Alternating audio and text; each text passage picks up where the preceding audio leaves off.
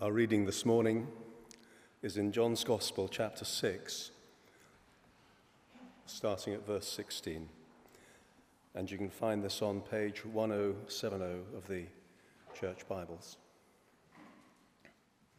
John 16, verse 6. six uh, sorry, John 6, verse 16. When evening came, his disciples went down to the lake where they got into a boat and set off across the lake for Capernaum. By now it was dark, and Jesus had not yet joined them. A strong wind was blowing, and the waters grew rough. When they had rowed about three or four miles, they saw Jesus approaching the boat, walking on the water, and they were frightened. But he said to them, It is I, don't be afraid. Then they were willing to take him into the boat, and immediately the boat reached the shore where they were heading. The next day, the crowd that had stayed on the opposite shore of the lake realized that only one boat had been there, and that Jesus had not entered it with his disciples, but that they had gone away alone. Then some boats from Tiberias landed near the place where the people had eaten the bread after the Lord had given thanks. Once the crowd realized that neither Jesus nor his disciples were there, they got into the boats and went to Capernaum in search of Jesus. This is the word of the Lord.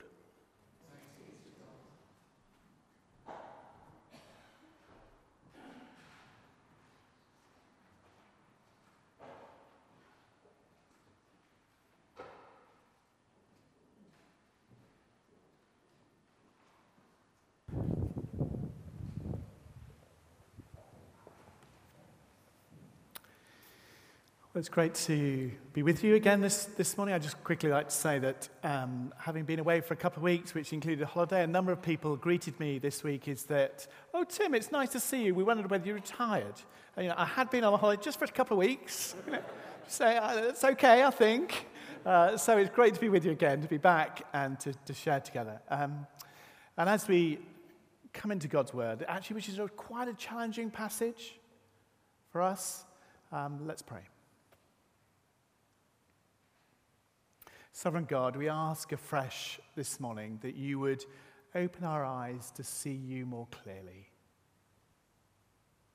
to see who you really, truly are. Father, would you let the scales start to fall from our eyes so we would get a clearer picture of who you are? And God, in your sovereignty, I, I pray particularly this morning that you would come in your extraordinary love and your extraordinary compassion to meet us where we are. Just to receive you where we are. Thank you that you're sovereign over our lives, but also this, your church. In Jesus' name, amen.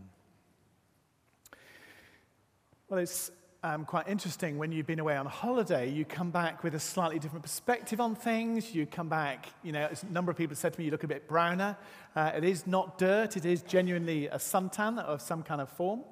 Um, and actually, you realize, having done that, a number of things. One of which is that, as we've already shared through different people have said things this morning, that actually all of us go through different seasons in our life. Seasons which are really challenging, seasons that can actually take us to our knees. And also seasons that are really just great joy, joyous times of celebration, of thanks. Everything seems to go well and everything flourishes. But I wonder how you navigate that this morning. How do you navigate the highs and lows of life in a very real way? I wonder whether you're good at doing that or actually you find that really difficult. One of the things, uh, I'm not going to ask you how to do it, but I'll maybe think about this, is that sometimes in lots of different management kind of meetings I ended up with in terms of management development, they'd ask you to do various exercises, but one of which was uh, essentially a version of how do you see the world? Are you someone who sees the world half full or half empty? Is the cup half full or cup half empty? Do you see problems everywhere in your marriage, in your family, in your work, in the world? Or do you see the opportunities that are in front of you? Do you see what might be there where things are positive or at work? Do you maybe even see, can I say, as part of today's discussion and what we're looking at, do you see God at work in our world? And does that change the way you think about your life and what it is? One of the things about reflecting when you're on a holiday, there's a number of things. you don't need to go very far as part of being a vicar or anybody actually to realize that if you're looking to see that the world is in chaos, that chaos is a reality in the world, then you don't need to go farther. Whether you're politically, whatever your political allegiances are, whether you're a great, I'll just say this this morning, knowing that I'm not going to have many of you in this category. If you're a great Donald Trump fan, you know, actually, you may think that's amazing. Uh, but most people would say that's a bit more challenging. If you'd asked me 10 years ago to say that two of the most influential politicians in this country would be Boris Johnson and Jeremy Corbyn, I would have said you're bonkers. I'd have frankly said that you're bonkers. What about in our relationships? You don't need to go very far to realize that there's actually real challenges in our relationships. Not just talking about the state of marriage, I'm just talking about relationships generally actually you don't need to far to realize the pain and suffering and some of the behaviors mean that broken people are everywhere. And it doesn't take long to get to a point when you have a conversation with someone to realize that some of the things they're carrying as part of that are really significant. Even if you're someone this morning who sits and thinks, you know, I've got everything sorted, actually, one of the great um, challenges we face in Western culture today. We've brought so much into the Enlightenment, and all the Enlightenment says that we can't deal with ill health. We really struggle to be able to understand how to deal with ill health when it comes to us in a way that's healthy and the, the way that's good. But actually, as I sit here in front of you this morning, if I uh, took a straw poll, there's probably half people here who are in constant connection with different health services, different parts, different severity, different challenges.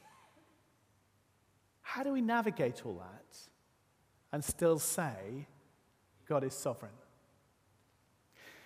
I don't know whether you've noticed, um, um, whether you've been in churches for a long time or you've been around the Christian world very long, is that Christians use this word Lord a lot. I don't know whether you know it, but we say, well, I've spoken to the Lord, I speak to the Lord, I know the Lord, Jesus is Lord. And actually, what we're going to look at today is this, through this passage, is what it means to say Jesus is Lord. Jesus is Lord. So, firstly, if you've got your Bibles in front of you, I want you to look at this, uh, particularly the first paragraph of this passage. We're going to look at it fairly closely. Uh, I'm going to go through it. But look at verse 19. When they'd rowed three or three and a half miles, they saw Jesus approaching the boat, walking on the water. One of the things you need to realize when you're reading this particular account of Jesus walking on the water is that it's not simply Jesus walking on the water, he's actually walking through a storm. The ancients at the time when Jesus was out on this earth understood that the sea in general and storms in particular represented chaos in one of the kind of most realizable ways they understood. The chaos of the sea, of the storm, was a way of understanding and representing that life has, is unexpected. Life has chaotic parts to it. Not all things are within our control. Not all the things are within our power to make happen. There are forces beyond our control in the world. And for the ancients, the sea was one of the great representations of this. Because when the sea blows up, the waves and the storm can easily overwhelm you. And when they start to overwhelm you, you're sunk. Sea travel, as those who know a little bit better, is much, much more fragile than walking on land. It's why the phrases that are common in our language uh, are there, like we talk about the darkness on the face of the deep. When something is coming to overcome you, You don't feel it in the sea until the last minute. You can't see it necessarily, but it comes to you. So the ancients at the time that Jesus uh, was around understood this. And what this represents, and particularly this story, this account represents, is the fact that life is, includes, and is full of storms. They're real and they're terrifying. There are forces that are real and terrifying that come in as part of our life, and they can easily sweep us up and sweep us away. Otherwise, you will sink.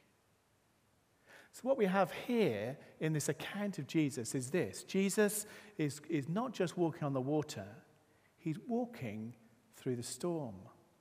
Notice he's not flogging himself or slogging through the storm, he's walking through the storm. He's walking through the storm in his absolute power and his absolute authority against all the forces of destruction that the people understood at that time. All the forces of death, all the forces of devastation, all the forces of darkness that this storm represents. Jesus is walking through it. This is really, really, really important to understand and to see in this passage. What we have here is Jesus is saying Jesus, uh, Jesus Christ is Lord means he has absolute power. It means he is completely sovereign over everything, just not over certain things or particular things. He's sovereign over all, over everything. It means that there's nothing in this world that he can't handle. It means that there's nothing that he's not able to have power over or control. Now, let me just before we move on, apply this maybe in a couple of ways to us this morning. There could be lots of reasons why you're sitting here this morning. You may be here because you love coming here. You may come here because you're not quite sure. You may come here, you know, full of faith, whatever it is. But I wonder whether you're here thinking, do I want to make Jesus the center of my whole life? Am I interested in Jesus being Lord of my life? You see, when things are going well in life, when things you aren't in the storm, you think, you know, I've got it under control. I am in control. Things are good. And when you see you, uh, things, things like it's all under control, all things are good, what can tend to happen, because sometimes our hearts aren't great, we tend to look at other people whose lives are falling apart. And even if we don't say it, we privately say, well, do you know what? They're either not educated enough, they're not gifted enough, they're not wise enough. They're not strong willed enough. And we sit in judgment of each other. You may not say that. Clearly, I'm not saying your hearts are worse than mine. But that's our temptation. Our temptation is we sit in judgment on each other when people get themselves into a mess or into difficulty. The Bible says, and you look at the whole narrative of the Bible, you see the whole narrative of God's people throughout the whole scripture. And they also understood this in ancient culture, not just through the Bible, is that even when things are pretty successful, all of a sudden, a storm can come in your life that you weren't expecting, that you didn't want, that was out of your control. And all of, a t- all of a sudden, that storm can come to your achievements, to your success, to your money, to your relationships, to whatever else it is that's part of your life. And you can get swept away by the forces that come against you. What you thought you had control of your life, you realize that there are forces in this world that means that that could be swept away. There is a reality to the darkness and the face of the deep.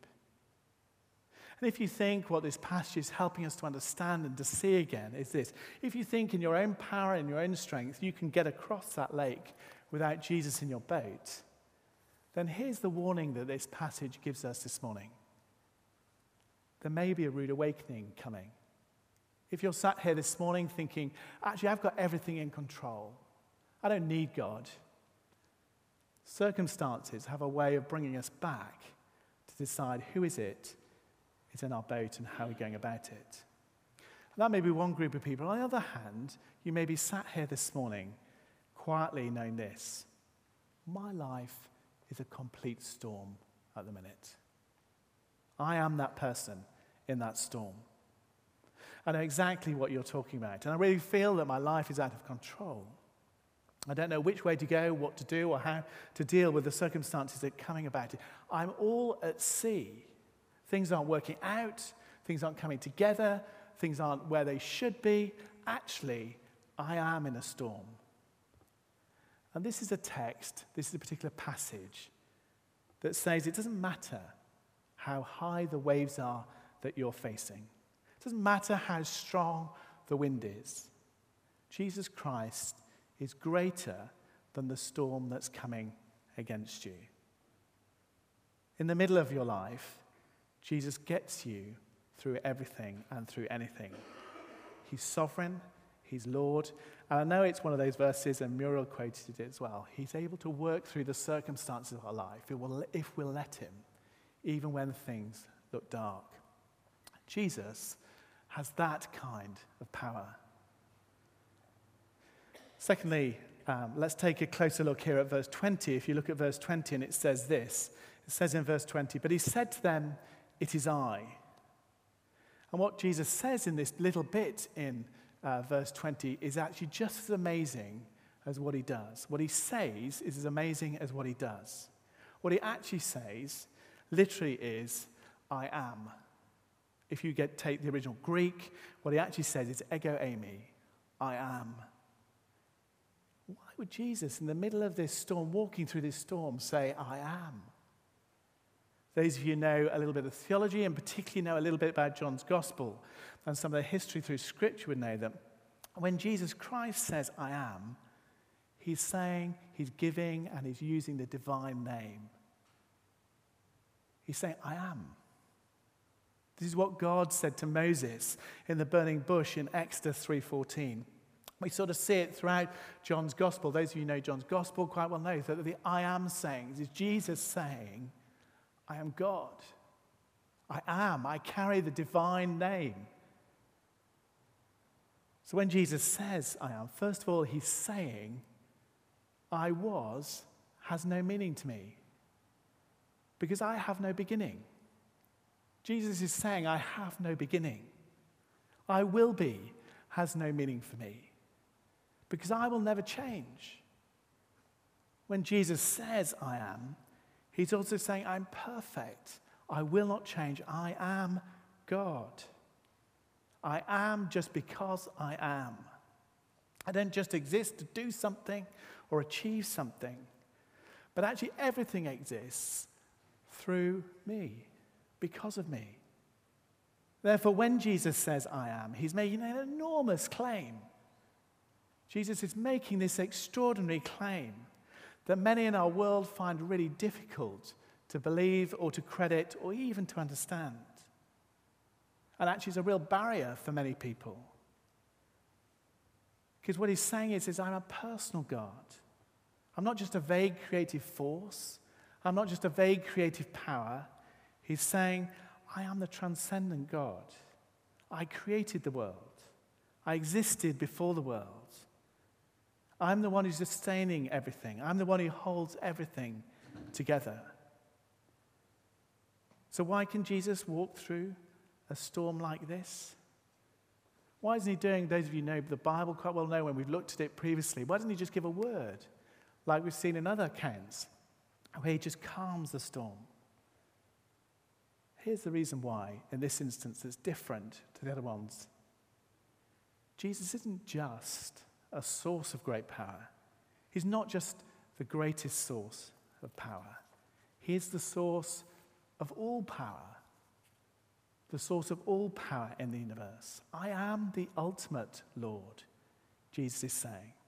Accepting me means that you actually rearrange your whole life around me rather than me accommodating you. You are the preeminent authority in my life. Now, for us, uh, particularly at this time in our generation, in 2018 or whatever it is, this is quite challenging for the average person.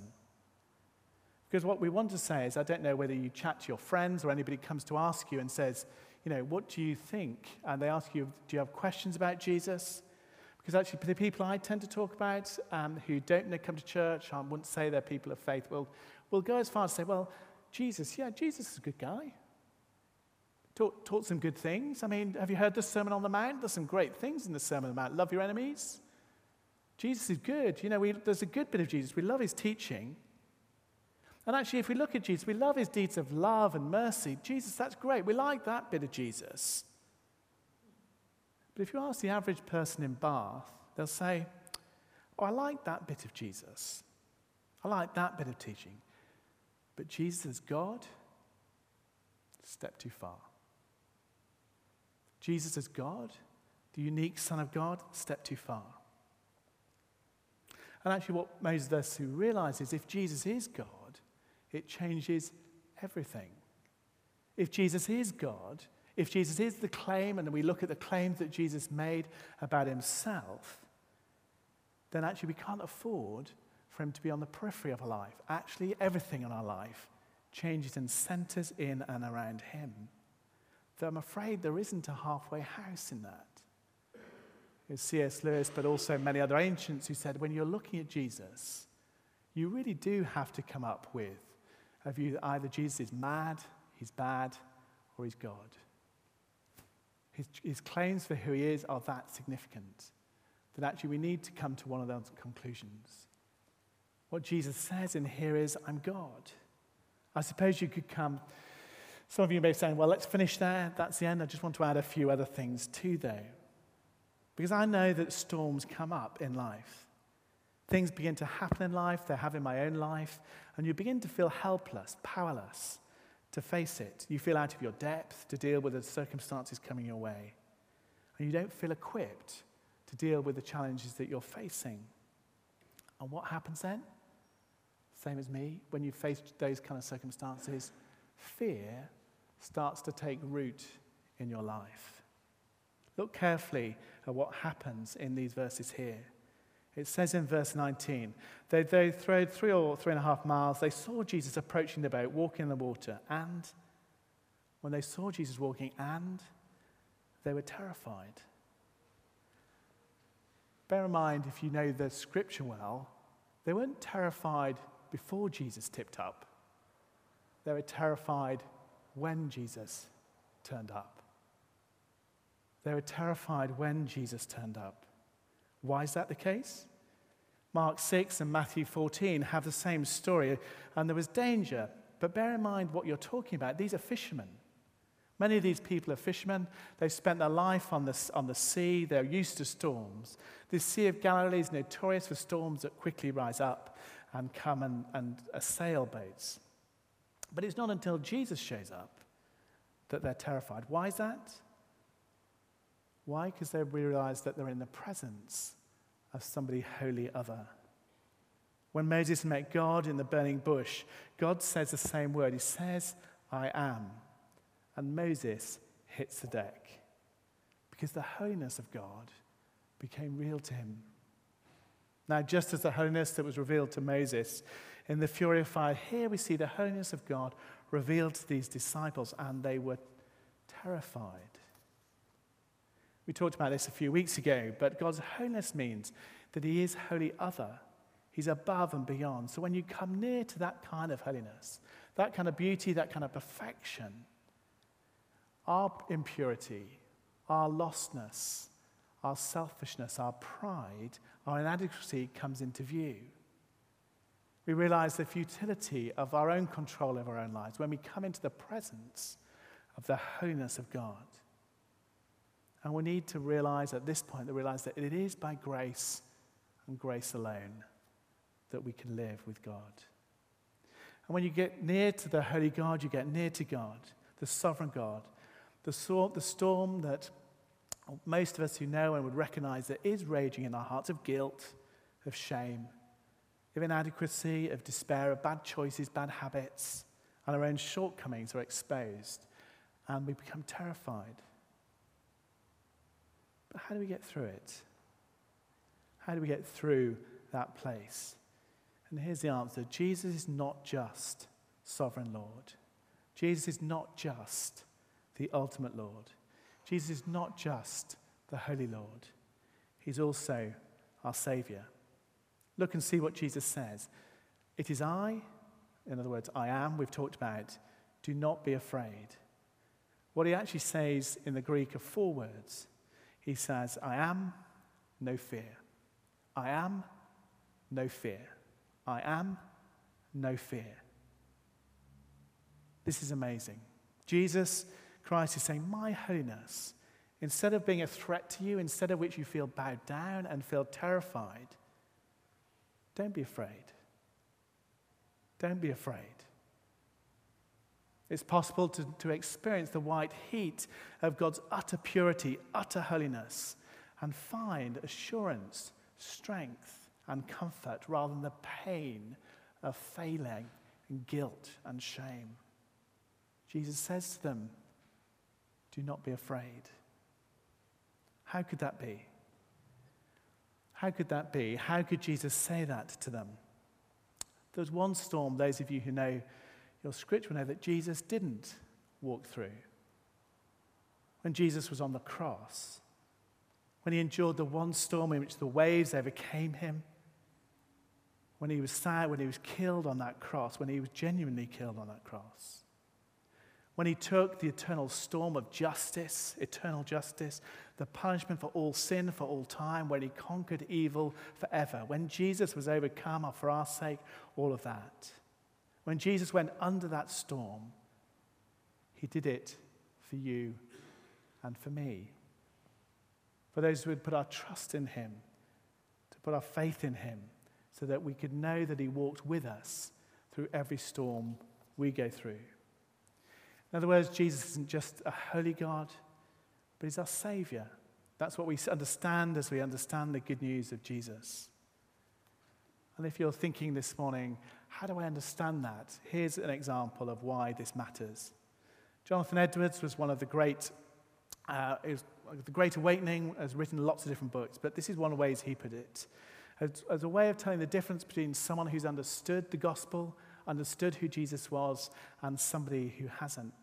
Somebody knows the difference between a Christian, between a Pharisee, or someone who's religious and a striving person. He puts it like this He says, Everybody likes the power of God because the power of God is a benefit to you and I. I mean, you know, when I'm weak, I need power. That's, God is good. Everybody wants the mercy of God. All of us here can stand here and say, Well, I know I've made mistakes. I know I've got things wrong. So God's mercy is a good thing for us. We know that and we want that we also know that we need God's wisdom. You know, I'm confused. Which way should I go? What should I do? God's wisdom is you know, good news for us. But the holiness of God, I don't need that. Because the holiness of God immediately makes me feel inadequate, makes me face up to my failures, to my stupidity, my bad choices, my bad habits, and I feel guilty and condemned. What Edward says is the way you know that you understand the gospel is the holiness of God becomes a comfort to you. The holiness of God becomes a strength to you. Why? Do you understand this morning that Jesus isn't just an example for you to follow? Jesus is an example. We say, you know, I need to live like Jesus. But Jesus went through under the storm for each one of us. Do you understand that when Jesus went to the cross, that he paid the price for all your sins? So he can be your Savior and your Lord for all of your lives. That means our sins have been paid for once and for all. Set free from shame, set free from fear, set free from guilt, set free from the failures that hold us and bind us and keep us. What does John say in the other letter in 1 John 4, 1 John 1 9, sorry?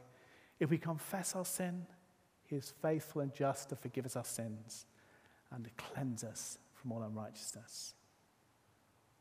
The way that you know you've finally understood what it is is when God's shyness turns up and actually you invite God into the boat. You invite Jesus into the boat. You don't say, Depart from me. God is so pure, I am so unworthy. You say, I want Jesus in my boat. His holiness changes everything in my life. This morning, if you're in a real storm, if there's a real storm going on in your life, you look and say, Well, how do I know God hasn't abandoned me this morning? How is it that God hasn't abandoned me when I'm going through all these dark things, these difficult things? My goodness, look. What you say is this If Jesus refused to abandon me when he went through the storm with which that led him to death, that actually really did kill him, if he went under that kind of storm and didn't resist, didn't relent, continued to be obedient to his Father through the ways that overcame him, then he's not going to do that with me for the things that, he, that are challenging me and abandon me now. This morning, if you're not sure you're a Christian, if you'd like to know to become a Christian, and you've not actually sort of made that prayer or made that commitment or said that to God, first you need to realize that it's just no hope in meeting God's standards. God's standards are so high, so pure, so right. It's not possible for us humanly to get there. But we're able to do that. We're able to get there by inviting Jesus into the boat. And that's what the disciples did to get to the other side of the lake. Realize that by inviting Jesus into the boat of your life, that you need a Savior, that He is a Savior, and He's our sovereign Lord. Look carefully what happens right at the end of that little bit. What happened is when Jesus got into the boat, it says, and instantly they were at the shore. See, to become a Christian means Jesus gets in the boat and helps you, doesn't just help you to live a letter life, He changes it for eternity. You're safe and secure because He's in the boat with you. Do not be afraid, said Jesus. Don't be afraid of letting him in this morning. And I'll take you to the shore to an experience of beauty that you've never encountered before. Let's pray.